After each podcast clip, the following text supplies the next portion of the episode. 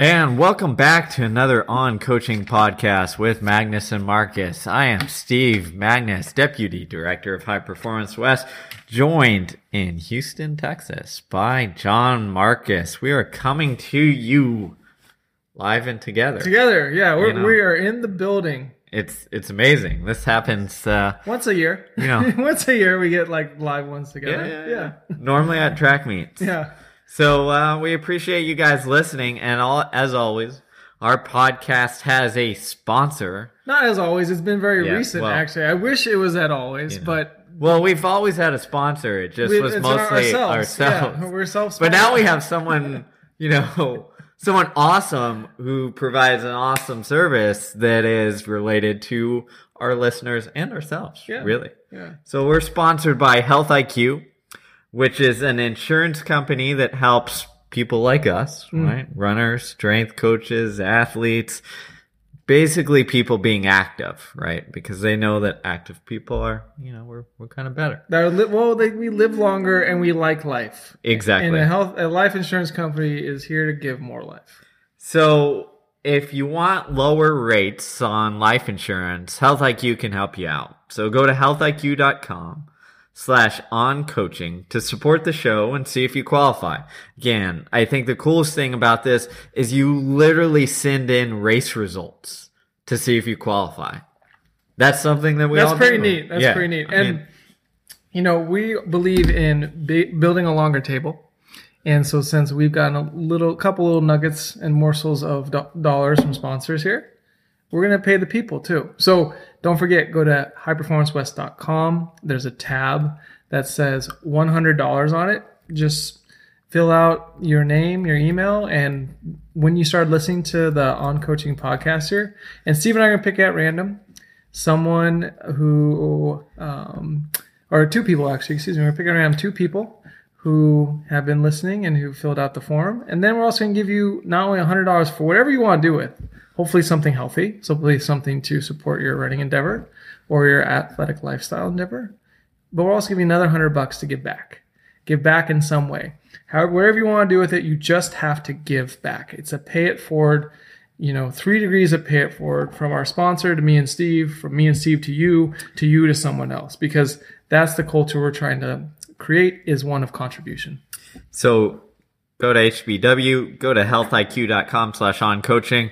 Keep supporting things so we can keep doing things like this. Yeah, it's fun. It's awesome. So thank you, Yeah. listeners, for uh, empowering us to be able to do this because without you, we could not. So this is actually a thank you, thank you, as it always has been and always will be, because we are here to give the people what they want. And speaking of that, what what do you guys want this week? How about talking about the intangibles? the things people can't really ever talk about or put their finger on. The intangibles, but Can't quantify them. but the, they make all the difference in the world, right?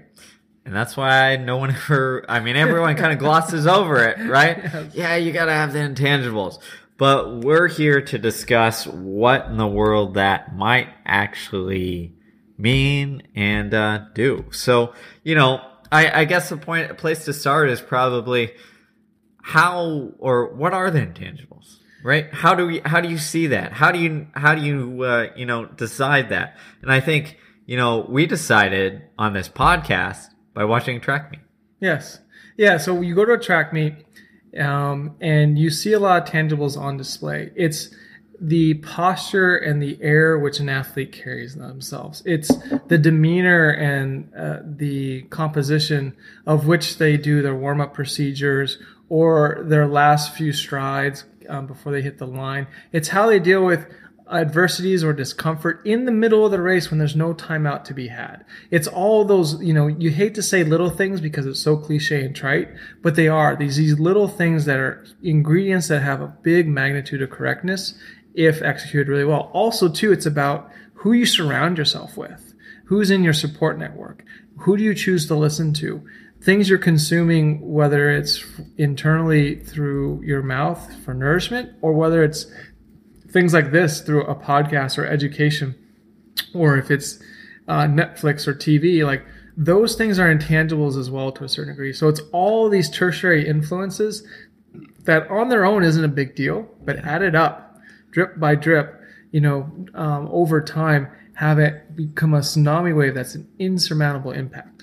Yeah, you know, when I look at the intangibles, I look at it as the things that almost like a little bit hazy that I don't know how to exactly wrap my head around, Mm-hmm. but I can just look there and be like, "Oh man, like that person's got it." It, Y- the you know, it factor. They've yes. they've got it, and and that it could be, you know, again, it could come across as how they line up for the starting line. It could be how they're looking in the race and when they they move and all that stuff. But it's just it's just something that you can't quite put your wrap your hands around, and but it's the difference maker. Yeah, it says je ne sais quoi.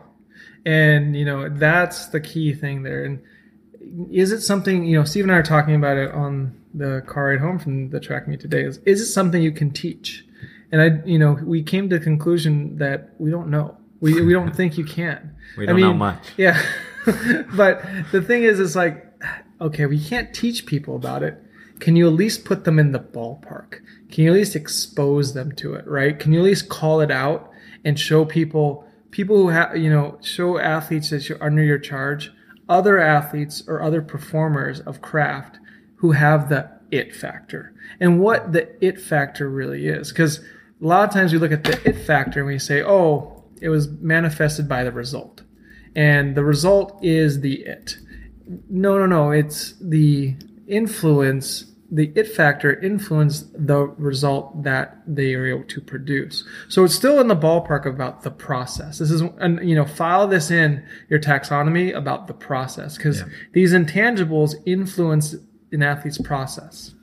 Yeah, exactly. You know, when I when I look at these things, and you know, when we started to discuss it actually at the track meet, was uh, looking at a couple athletes, and you know, you didn't know who anyone were was, so you know, picking them out and be like, ah, that person's got it, and then they produce, and then you look like a genius, right? Yeah. There you go. Yeah, I mean, I'll, I'll give you two concrete examples. So I was watching the warm ups, and I love watching warm ups at track meets um, from different athletes when I'm not coaching because it's always a learning opportunity. It's very fascinating to see the different type of drills and demeanor and focus and you know uh, design and execution everyone has on a drill. And I was watching uh, a group of 400 meter hurdle women warm up. One woman was very, very good, very skilled at drills, very crisp, very sharp. Went through a, a very detailed drill sequence. I was impressed. I was like, wow. But I secretly said to myself, you know what? She's probably not that competitive. And it wasn't to discredit her competency at drills, but it might have came at a cost. It might have came at a cost if she was so focused on the drills as the vehicle to get her sharp and get her better. And while drills do have their place and they are critical, it's not everything. And maybe you're leaving a little bit on the table from a competitive and training standpoint if you're over investing in the drills. But I said, I don't know if she's going to be in the field relative the most competitive person. Then I saw another uh, young woman and she was very competent at her drills as well, but she was zooming in and zooming out. What I mean by that is she would do uh, her a drill set, you know, some toe touches or um, some different types of uh, hamstring uh, activation uh, activities, and she'd be very focused when she did the drill. And then she'd zoom out and she'd get back to reality, say hi to a friend, or like you know give a high five to a teammate who is jogging by but she had this ability to zoom in and zoom out versus the gal who was so intent on her drills she was in the zone focused to the highest degree throughout the entirety of her warm-up procedure. Now again it's not good or bad but i've just seen enough people who fool you. It's called i, I call it the drill fool. Because it fools the coach or fools the observer that they're good at drills so therefore they're going to be very good at competing. And it's not always the case. It, there are, uh, of course, exceptions to the rules, but I've noticed this ability, as Phoebe Wright has talked about before in a podcast episode a couple years back. This this ability to zoom in and zoom out quickly is a very good indicator of a high performer. We get to the track again. I don't know who anyone is. I'm here in Houston visiting Steve, and it's a college track meet with I have no context, and I just I'm going to watch the 400 hurdles because I'm going to say, well, maybe I was wrong because I'm wrong a lot. And yeah, I'm like, well, maybe that's wrong. But the the gal who was able to zoom in and zoom out, she had this just calm, focused demeanor and mystique about her, even before the gun go off. Like she, just knew she had it. Like she, you know, was very confident in her posture and appearance, and it wasn't forced. It wasn't you know, from a, an, a, point of anxiousness or a point of like, I have to ec- check this box off or else. I was just, I'm to go out here, I'm to do my thing, I'm to execute. The young woman who was the um, drill queen, unfortunately, looked very out of place on the track, getting into blocks, about to compete. Gun goes off, and the um, zoom in, zoom out, zoom out girl or woman was boom, way ahead after the first hurdle, way ahead of the field. The the drill queen, she got off the block slow. Her technique over the hurdle was phenomenal. Don't get me wrong, but she didn't have the magnitude of correctness of being fast on the ground. And so she, maybe she thought her way to compensate for it was to be much better at proficiency of drills and technique, which is again very critical. Do not get me wrong here, but she missed the first order of correctness, the first order of magnitude of correctness, which is be fast first. And it was interesting because the drill queen ended up giving about, you know, in the field of eight, I think fifth or so. You know, she wasn't out, she but she was out of the conversation after the first hurdle for first place versus the zoom in, zoom out young woman. She was zoomed in and just clicking along those hurdles nonstop. And I mean, the 400 meter hurdle event's a tough event. I have a lot of respect for those athletes, but it's curious to see that manifest. And I picked you know, I just picked my horses, so to speak, as you were as a fan, just based off that interpretation, knowing nothing else. I had no idea what school they were from. I had no idea of previous PRs. Like, I just said, I'm going to pick this blindly. Nailed it. Yeah. Once. One. So never, rec- never, for the record. never For do the it. Never do it again. never do again. Yeah. But you know, I, I think, I think what we're getting at there in that story is that if you, if you watch behaviors, like they provide information, and sometimes it's not like conscious information of, you know, you know, exploring uh, what it is is this like what is her look going into the blocks, right? That's very hard to like conceptualize and and quantify. But what it does is it provides information, and I think all of us can sit there and watch a track meet and maybe watch our own runners and look at them in the eye as they're getting up on the on the starting line and determine like, oh man, like he's in it, she's in it, you know, ah, his mind's elsewhere. Yep. Like he's thinking about, you know, you know, something else. And you can just kind of tell, you know? Mm-hmm. And I think those are the, when you look at performing on the stage, you know, whether it's in track or, you know, anything else, it's the people who, the people who have the intangibles are the ones who can get them in the right place to compete and execute their skill versus the ones who, you know, haven't quite figured it out yet. And the ones who haven't quite figured it out yet are the ones who, you know, have momentary lapses, right? Or who minds kind of drift off a little bit in the middle of the race or who lose focus or don't anticipate the move, right? Cause, you know, that's another thing that's part of the intangibles Yeah. is that racing savvy of not, you know, as Danny Mackey said in uh one of our, our um, latest podcasts, is to anticipate moves, not react to moves. Yes. Right? And that intangible to be able to, in their mind, almost predict what's going to happen, say, hey, I've seen this movie before, so I know what to do, is something that, um, you know, is valuable for a runner, but is also something that, you know, as we talked about, is I don't think it can necessarily be, you know, taught to a degree. It has to be led to, and then they make the decision to figure it out. Yeah, to steal um, a uh, saying from uh, author Simon Sinek, good leaders, the best leaders, make you feel safe. And so you're trying to lead people to feel safe. Because a lot of times in racing, right, it's a um, very confrontational, combative, you know, competitive crucible. You know, there's things on the line, especially the higher you get, the higher platform of competition that's had, more is on the line or perceived to be on the line. So a good leader, in my opinion, makes the athlete feel safe, makes them feel safe in terms of you can take a risk here, you have what it takes to be competitive here.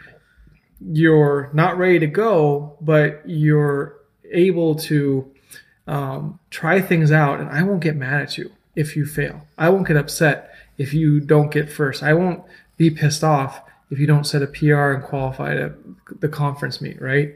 And a lot of times there's so much tertiary intangibles or expectations um, going on in an athlete's mind coming into race day that they don't feel safe. They Yeah. feel in a state of anxiety. And you can see that from the uh, you know the body cues, right? So eh, what over eighty percent of communication is nonverbal, and we are all keen students and apt um, interpreters of how someone's body posture and cueing looks on the day, and if it's out of line, if they feel safe, if they feel anxious, if they feel secure, if they feel strong, if they feel confident, right? And so as a coach, we tend to, you know, say, oh, well, we're infusing the athlete with confidence because of their training.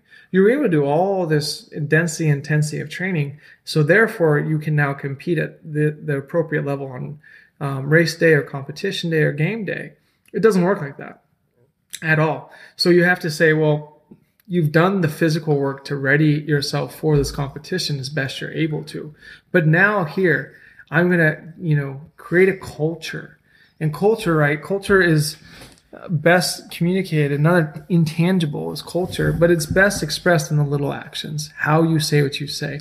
Do you put your hand around your athlete and their shoulder and give them a, you know, a half hug or a bear hug and say, I unconditionally, you're on my team and unconditionally, I'm going to be there for you no matter what you do. Tho- those intangibles go a long way. Well, there's that great study that came out maybe a year or two ago that looked at um, NBA teams and they quantified how many times they like Yeah, the touch, yeah. yeah Yeah. right and it's like the the teams that touched more right slapped hands high fives like bumped shoulders whatever it is like they ended up winning more games Right. right and it was statistically significant And then you had the overextension of like now we have a Uh, touching, touching rule, rule. and it's that was so just like inorganic in like you know just because the thing was the organicness in the Right. It's not the touching that No, matters. no, it was It's the- the, signal that is sent. yes That like the true genuine signal,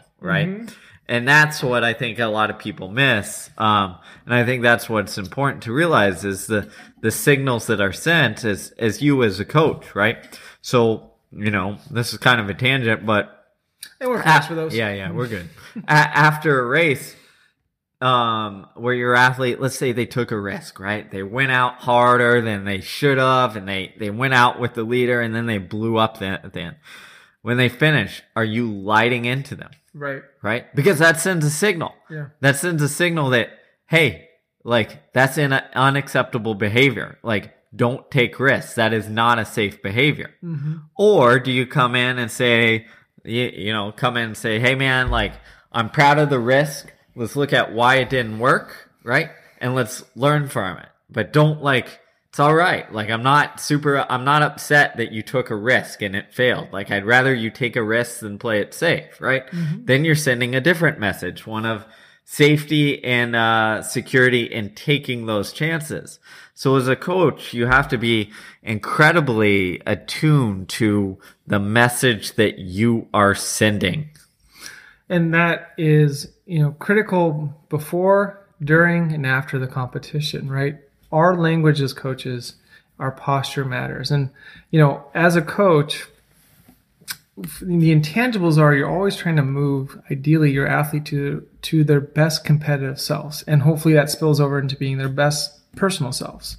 And so if you can elevate the athlete to take a risk on race day or competition day and say look the whole point's to learn. And if you fail well you just learned. You learned one more way not to do it right so you take this risk and it doesn't manifest the outcome you desired just don't do that ever again. Like, not a big deal. No, you don't have to promise me you're gonna get better. You don't have to, you know, puff out your chest and say, oh, you know, this, I, I can, you know, I can do better and I will, and make all these false promises. Like, yeah, I learned one more way. It's not gonna work, and that's that's okay, and that's good. I actually walked away better because I learned something, and you know, a lot of times it's about a very clear conversation between you and the athlete about what's it for. What's the race today for? Well, the race today is for this. It's for that. It's to go take a risk. Is it f- to prove a point that you're the most superior, dominant team or athlete in your event on that day at that track? I mean, if it's for that, that's fine, but you just have to have a very clear, detailed understanding about what's it for. Otherwise, you get to a um, another intangible that actually is a hurtful intangible, which is unaligned expectations, where Yep. the coach's expectation might be at a little higher level than the athletes, or even vice versa. And when the expectations are misaligned, that creates a very much of a frictional relationship where you do get the coach, you know, chewing out the athlete post competition, post race, like, you guys didn't bring it. What's wrong with you? You guys need to, do-" you know, and just blame, blame, blame, blame, blame. But however, as a coach, you need to own some of that blame too, because if your athletes didn't bring it, obviously your expectations and their expectations weren't aligned. And so that causes a moment of reflection to say, hey guys, you didn't bring it, and that means I didn't bring the appropriate level of expectation to you. And that community, right? That's what we're saying. You can't manufacture culture. Having a touch rule, that's manufacturing culture. Culture can is an organic thing that happens through trust, symbiotic uh, ownership of failures and defeats. And as a coach, we must own our failures as just as much as we encourage the athletes to own it because we're human too. Yeah, and I think that responsibility, like that ownership, um, is an incredibly important piece because, again, I think it comes down to what environment and culture and message are you trying to send, right? So, for example, in the meet today, it was, you know, in Houston, Texas in April, it was 20 mile an hour winds and like 50 degrees. It's colder than that. It was like 45. Okay. It was legitimately cold. I, I only brought shorts here. I go, bad move. Yeah, no, it was freezing. But so, you know, it it's our home meet, whatever. So, you know, I walked up to each athlete and I said, "Hey, what's the goal today?" And you know, sometimes they said, "You know, what's the point?" And I, s- you know, they didn't say anything. I'm like, "We're racing. Like, I don't care about time. Like, just go race, people. Like, do whatever it is you want to do, but like, we're gonna race." And whatever you know, with each individual, whatever that meant, like that meant. But uh, you know, the the point was obvious: is that the times are to be off. So don't obsess over that. Don't try and hit any splits. Just ignore it and just go get better at racing, and then we'll figure something out. Some had very specific um, plans for what to do in races, and others had, hey, like this is opportunity to work on tactics and positioning and all that stuff. And again, it was very simple, but it like shifts the mindset and shifts the expectations because now I'm giving the person like permission to go race and they're not sitting there like, oh my gosh, it's windy. If I run, you know, normally I run 355 for the 1500 and if I run four flat, then I'm going to be a failure because the failure, like the success or failure isn't on the time anymore. And you're giving that athlete permission to say like, okay, now I really know I don't have to worry about that. So it's it's understanding like what message you're sending on this stuff, um, and what the athlete is uh, receiving as well. And other intangibles too are the environment, right? And by the environment, I don't mean this really broad general thing. But the environment the athlete surrounds themselves with, like who they hang out with, matters. You know, who they choose to listen to matters or not listen to. And now more than ever, we have a culture where you're listening to um, many uninformed pundits, you know, on social media who have an idea, who have a concept, and who can just put, push the publish button, but without any deep reservoir of experience or education behind it. And so, if you're trying to appease certain, you know, uninformed pundits, or even people who are well-meaning within that person's uh, family and support network, but who have a superficial understanding about the sport and Yeah. about the craft that they're employed in, and all their context is is you're only good if you win. You're only good if you set a PR. What happened today? You didn't set a PR. What happened today? You didn't win.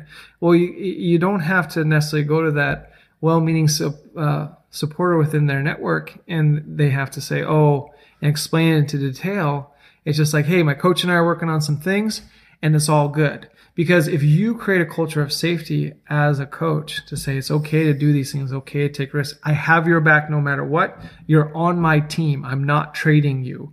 You're not getting demoted. You're not getting, you know, booted out if you don't bring the highest standard or a better product every day. Again, we can't um, see athletes as commodities. It's not, oh, you have to bring the best product every day.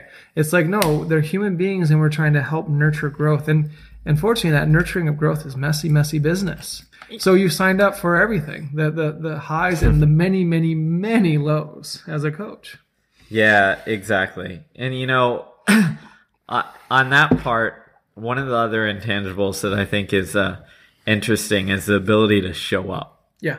You know, is the is the athletes who had it like they were the ones who were gonna show up almost regardless of what's gonna happen, mm-hmm. right? They were gonna be in it, um, be in the race, be in the position for as long as they could, even on on an off day. And you know, I give again since we're in track meet mode, like I give a former uh, one of my athletes, and now my grad assistants, uh, Dre Vaughn, a lot of credit in this because like whenever he raced for us, he showed up. Yeah. Like then today, again, he's done, as I was explaining to John, he's done one workout and he trains with Army R- ROTC, which means he goes and jogs like two miles at 10 minute pace, mm-hmm. right? Carrying a backpack. Mm-hmm. Um, and he shows up and I say, Hey, Dre, like I need you to, he hadn't raced for a year and a half. I need you to rabbit a 1500 out in two minutes and then come back and rabbit an 800 coming through 51 high. And he just does it, right? Nailed it. Nailed it. Yeah. yeah. And there's no like, there's no like, oh shit, like, am I in shape? Am I this and then I'm that? And he's like, all right, I've got this lifetime of fitness. Like, I'm relatively fit. Like, I'm just going to go out and execute the best I can and get it done. Yeah. And, you know, if, if, you know, if that's someone else, which we've had like the panic would happen, right? It's like, well, I'm not quite ready for that. And I don't know if I can do that. And I think that is one of the clear differences between, you know, those who kind of have it and those who don't, or those who have it, like, they will, they will show up. They will say, all right, what's my job? Like, I'm going to get it done or I'm going to execute it to the best of my ability. And if I can't get it done, I'm going to execute it as long as I can and, you know, do what I can for this. And those who don't, like, they'll freak out and panic and kind of be done with it's it. It's an integrity issue, right? Yep. Does, does what you say and what you do sync up? Are they in the same ballpark? And a lot of times that's what young athletes are trying to explore is integrity. So you may have a big goal, you may want to run this fast or win this big fancy race or what have you, but then you don't and then when you, when the athlete stops being the the victor, and that was their intent and their design and their goal, and that was the sole reason they were training and doing things, they start to get anxiety because now they can't even trust themselves to follow yeah. through with the things they said they want to do. And that's where it is very difficult to create goals that are outcome based on winning because nine times out of 10, that's like out of your control. Should your process be true and should your process be have high integrity, you know, there might be a high likelihood you'll win a race or two or three or what have you. But to be able to predict winning as an athlete, to be able to say, oh yeah, the jump shot's going to go in every single time. And I remind athletes of this all the time. LeBron James still airballs. LeBron James still bricks hard. What does LeBron James do? Keeps shooting. You know, keeps shooting, keep shooting, keep shooting. Same thing with baseball players. They strike out hardcore. These are the most proficient people at hitting a fast 90 to 100 mile an hour ball on the planet, which is a very tough skill to do, and yet they strike out more often than not. What do they do? Keep swinging. Their intent is to hit the ball, yes. But if they said to themselves, my goal as a professional player is to hit the ball every time I step to a plate, real quick they get anxious because they can't um, oblige that and follow through with that goal and that commitment. And so their integrity is off. Now, as a coach, the intangibles about setting people up on race day or setting them up for success is to find a um, uh, a out a process that leads eventually it will hopefully lead to a destination of an outcome that you desire and the athlete desire but have them focus on executing the process so when steve goes up to athletes and says the goal today is to race what does racing look like being competitive when you're challenged or when you're say a state of discomfort you know owning it but then trying to battle back. And i saw that a lot with u of h athletes. They might not always been in first position winning. They might have been in like the latter third of a, a section like they're in the back of the pack but they were out there racing. I didn't see anyone give up. We actually saw an 800 meter woman of steve's in the slower section. She went out a little too fast for her fitness in the eight and bit her in the butt and she kind of threw a pity party. It looked like for 100 meters, um, you know, from 600 to 700 meters ago. Then she rallied. She said, "Oh, I got a race." She looked up and she started to like start run, running people down after you thought she was going backwards. So that was a great moment for Steve to call out and say, "Hey, look, we saw this. You gave up on yourself, but then you pulled your head out your butt and you rallied and you raced. Way to go, kid!" And so you take that learning moment and that opportunity to help elevate the athlete. But again, it's many young athletes and even uh, professional athletes struggle with integrity because if you're saying you want to accomplish something, but it's outside your control, you've already lost the race before it's begun. You have to say you want to accomplish something that every step is within your control. You can't say it's within my step to run 65 seconds per lap today if we have 20 mile per hour winds and it's 25 degrees below normal temperature that might not sync up and you might al- already lost a race before it begun. You might not say, oh, I, I am going to win every race I run this year. That, you know, again, what happens when you lose that first race? What happens when the pressure yeah. of winning makes you so anxious that you're like in a star-studded field at a championship meet and you don't know if you can win the race now but you say you're going to win them all. I don't know. And then that gnaws at you versus the excitement of, man, I'm at the championship race. I want the fast people. I'm going against other fast people. This is going to be awesome. Let's see what we can do. You know, da, da, da. So those intangibles even uh, correlate to how we perceive the process and how we set ourselves up to be successful or not. Yeah, exactly. You know, so we've talked a lot about kind of what they are, right? Or how they manifest, I think is probably a, mm-hmm. a better way to put it. How they manifest, which I think we're all can kind of see and understand. I think, you know, when I look at this stuff and I'm still trying to figure this out is like, all right, how can I, how do we get people closer to that? Mm-hmm. You know, yeah. like how do I, you know, I have like in my head, I have the model, right? right yeah. I've seen, I have a couple athletes who do this and, you know, we've been through a couple different athletes, like, you know, they got it. Like, how do we move people more close or closer to, cl- closer to that? And I think, you know, when I, when I've thought about these things, it's, the intangibles require a commitment, right? It requires a commitment where the athlete is almost internalizing, like, this is who I am and this is how I behave right? And to get to that level, like they have to go through this process of making that decision on their own, right? And it's our job as coaches to put them in places or give them opportunities or guide them on how to do it. But once they're in that moment, they have to be the one to commit and do it, right? They have to be the one to take ownership.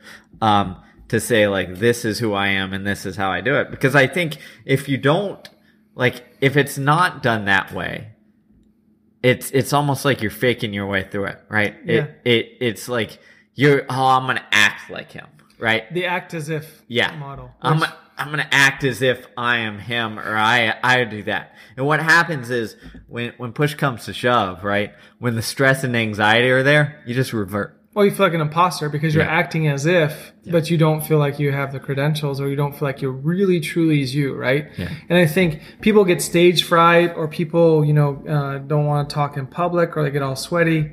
And I learned this a long time ago. The act as if model is there and it's popular and it's supposed to help encourage and promote habituation and action towards that paradigm or that imaginary perfect or highly successful self that you want to become but ultimately, I think it's flawed in that along the way, you're discrediting everything that's not the as if.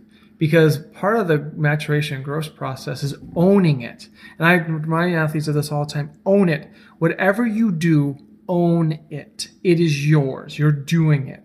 You know, you run a great race, own it. You run a, you know, race very below in, you know, your expectation or level of ability, own it. You get an A on the paper, you get an F on the paper. Own it, own it, own it, own it.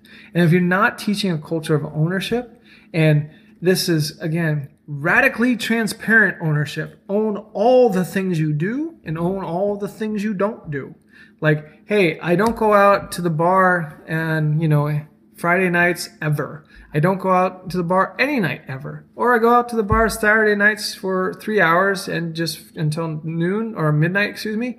And then I head back home because I'm Cinderella. Like, but just own it. Don't be disingenuous. Don't be insincere. Right. Don't don't don't act like or don't think that you have to act in a certain way. Right. Right?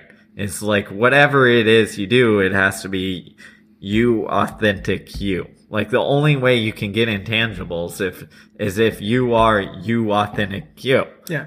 And it's like if you're not, then you know, push comes to shove is like the real you is gonna show through. Or if you're just posing and you're just pretending and you're acting how you think you should act or how Yeah. someone at the credential or level of credentials you want should act, and then you're playing a, a role, you're playing a part, you're not really authentic and genuine. And that, you know, and we know in our hearts to heart. And and we've seen it, right? I mean, we've all worked with different athletes who, in their own way, had it, you know, to a degree, but they did it in a different way than, you know, someone else, Right. Right?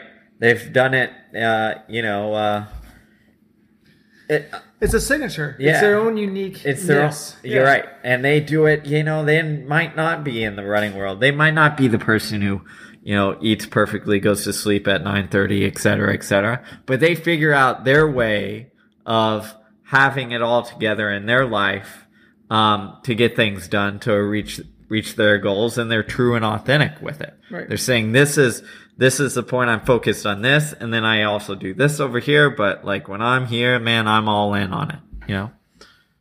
And that's the critical thing to remember is, is you don't have to create uh, you know the intangibles is not about perfect. The intangibles is about magnitude of correctness. Knowing the things that have the biggest impact on you or on your athletes right? And when they feel safe and secure that their support network and their coaches included are aligned with that then all of a sudden it's a sturdy platform from which they can springboard and, ex- and explore. And it's a home base which they can come back to. And it's not just you know this idea about anything you do is everything you do concept. It's also about owning what you do and owning what you don't do. And that to me in this day and age some people call it accountability um, but i like to call it ownership because it's yours and yours alone and the intangibles are these little je ne sais quoi about all right what are these outside influences that we might not have very you know hard quantitative markers on that are more subjective but that actually do influence those quantitative markers that we are basing decisions on? And you know those things are require a lot more deep diving and a lot more relationship based coaching right? Where you're interacting with the athlete about what's their general stress level this week for the race? Uh, you know where where's their mind space you know outside of sport? Is something else happening that's traumatic you know or influencing how they're perceiving the world? Is it a threatening world? Is it a safe world? You know and it shifts too. Someone can be in a safe world one week and the very next day it's a threatening world. And then how do you intervene and how do you uh, support someone like that? You know there are all these different like things to consider. And yes we love to geek out on training and we love to geek out on programs and talk about physiology and manipulations and adaptations and stimuli and this and that. And oh what to do when someone gets hurt and what's to do you know uh, from an injury um, you know uh, rehabilitation standpoint or what have you. And we like these concrete action plans. But the intangibles require a softer eye. The, the, the intangibles require someone who's a little bit more empathetic and someone who can say, Yeah, I'm a human too. I, I'm a frail individual with failings, and so are you. But you're going out here and doing something amazing today. You're performing at a high level. You're performing to your highest level, even on a day when it might be windy by 20 mile per hour winds and cold. Still go perform at the highest level you can perform for you on this type of day. And if you walk away with that, empowering an athlete with that type of demeanor, they're going to have a very, very um, exciting performance. Whether it's a PR or not, or whether it's a first place or not, then they can feel like, yeah, I accomplished something today instead of like, oh no, tail between my legs. Coach is going to ream me out for this one. yeah You know, and then all of a sudden you create this culture of uh, stress. You create this culture of anxiety because you're sitting there yelling at them, being like, "You didn't bring it today. What's wrong with you?" Well, you know, you look at it in a lot of ways, coaching is like parenting. Oh, without a doubt. Yeah. That's, that's why I got, I mean, yeah. It doesn't matter how old they are, No, too. no. 23, 4, 5 year olds, 30 year olds. I still It- parent them. Yeah, it's it's parenting, right? it is. And like Athletic parenting. It's athletic yeah. parenting. But we've all said we've all maybe been there ourselves. We had we've had friends, right? We know where it's like, oh, like you act that way because your parents did this, this, and this, and this, right? And whether that's in a discipline, whether that's in like uh, helicoptering, what whatever it is, like you see how the kid acts because of like that, because of how they were conditioned a little bit. Mm-hmm. And on the track, we're we're the parents, right? Yeah. We're conditioning conditioning them to react to si- situations in in different ways. And I think that's why it's important as coaches um, if we want to craft and move athletes towards some of these intangibles is to really focus on that message you're sending and also that you know that message of motivation of whether it's coming from a place of fear right? Or a desire to succeed or maybe even a fear of success right there's all these different motivational things that can that can are messages that can be sent and you know if we yell at athletes afterwards, if we, you know, praise them, if we ignore them, like they all send different messages. Yep. And it's not to say that like any one message is necessarily the best. It's that there's probably different times and places to use subtle variations of each different message you have to be. And I think when I look at it, like when I use like, you know, um, you know, we'll call it a light into a message, like it's very, very strategically placed Right. right?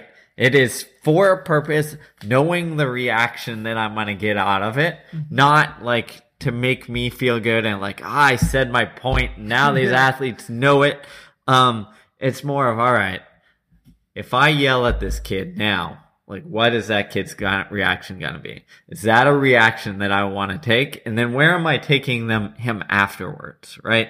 And I think those considerations are things that, you know, we need to realize because, you know, when I look at athletes who maybe have the intangibles or maybe don't, um, a lot of times they, they don't because, you know, and I'm not going to blame it all on parents, but kind of because of bad parenting. Well, it's cul- it's culture. It's Yeah. whatever your culture was. Remember, we Yeah. cannot change people's behaviors as much as we want, and we cannot change their decision making, but we can influence, right? And that's very critical to understand. A lot of times we act as if we can we're change agents and we can change your behavior and your decisions.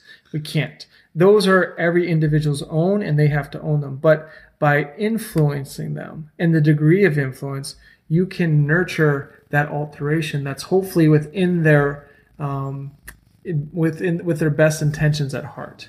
And that I think as a coach is a very critical element. Like if you're trying to get an athlete to uh, you know, take nutrition a little bit more seriously and not just put absolute junk in their body.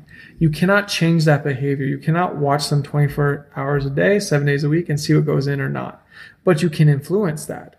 You can say, what message, what evidence can I use to empower that athlete to then consider making that change of behavior on their own?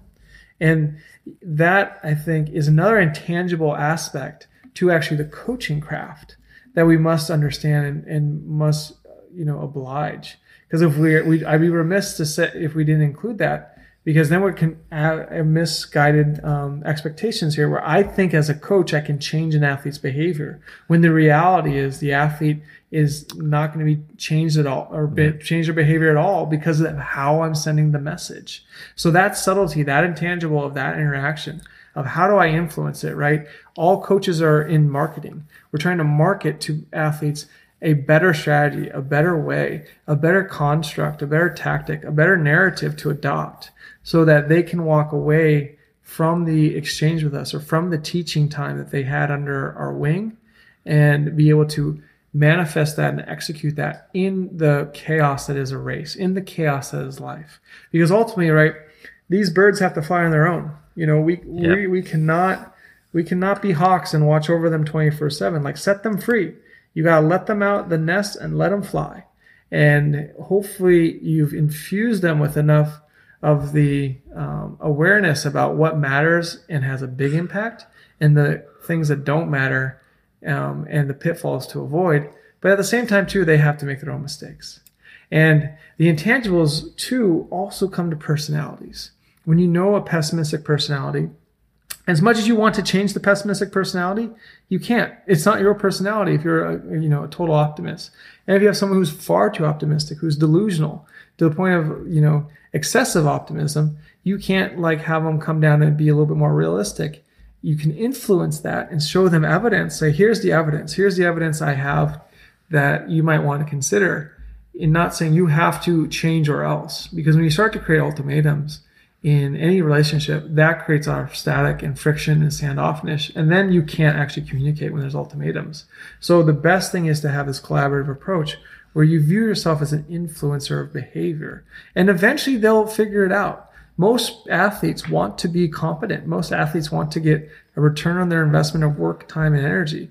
And they might not do it right away. It might take a year. It might take two it might take until the very last race or senior year. you know, I've had that myself. I've had that that same. Yeah, and it but is is you know, but that's the satisfaction of coaching is if you when you break through or when the the influence that you're trying to communicate breaks through for the athlete's betterment, that's when you can pat yourself quietly on the back and say that was a job well done. And I think those intangibles, right, of really the currency of why we coach it's not necessarily the big dollars that are coming our way every day. It's the human current, the human relationship currency, and seeing someone change or get better, um, which is priceless. You know, and I, I always remember that famous football coach, and I'm you know blanking on the name, um, or basketball coach, I forget now. But the quote is essentially the, the reporter asked, you know, um, something about they had just won a national title you know, um, and to the regard of, you know, how he measures, you know, success, or is he measured if it was a successful season or something to that regard? And the the coach said, "Ask me in 20 years, and I'll know if I had a successful impact on these young men." Because it wasn't about winning in the moment; it was about more about who they were going to become. And remember, sport is a crucible and a safe ground for life and to develop character, to develop all these different attitudes and different um, ways to go about things and take risks, to um, stand up, have ambitious goals, to follow through with your uh, your actions, follow through with your integrity or your intent to elevate a stronger integrity, et cetera, et cetera, et cetera. And we we must keep that kind of top of mind all the time as coach, even when they win the championship and go out on a high, or when they strike out, you know, or miss the, the key penalty kick, or blank on you know the important race day and not, not get the job done. It's teaching, teaching, teaching, teaching, teaching, not judging, judging, judging, judging, judging. And another intangible into the craft of coaching is to remember that as best you can, as often as you can, as you conduct yourself. Exactly. 100% agree. I think that's a good place to end this on intangibles. I love that quote, and I forget who said it as well. We'll include it in the show notes so you have yeah. some accuracy about the context and exact wording go. of it. Because it's a good one. Gotta love the show notes. Yeah. Um, also in the show notes, you can click on our sponsors, uh, Health IQ uh, slash on coaching. You can click on that link either at Science of Running or High Performance West. You'll see it there, and we appreciate you guys if uh, you know you take a look to see if uh, you can save on life insurance. So once again, thanks for listening, and um, yeah, thanks for being there for us, guys. Appreciate it.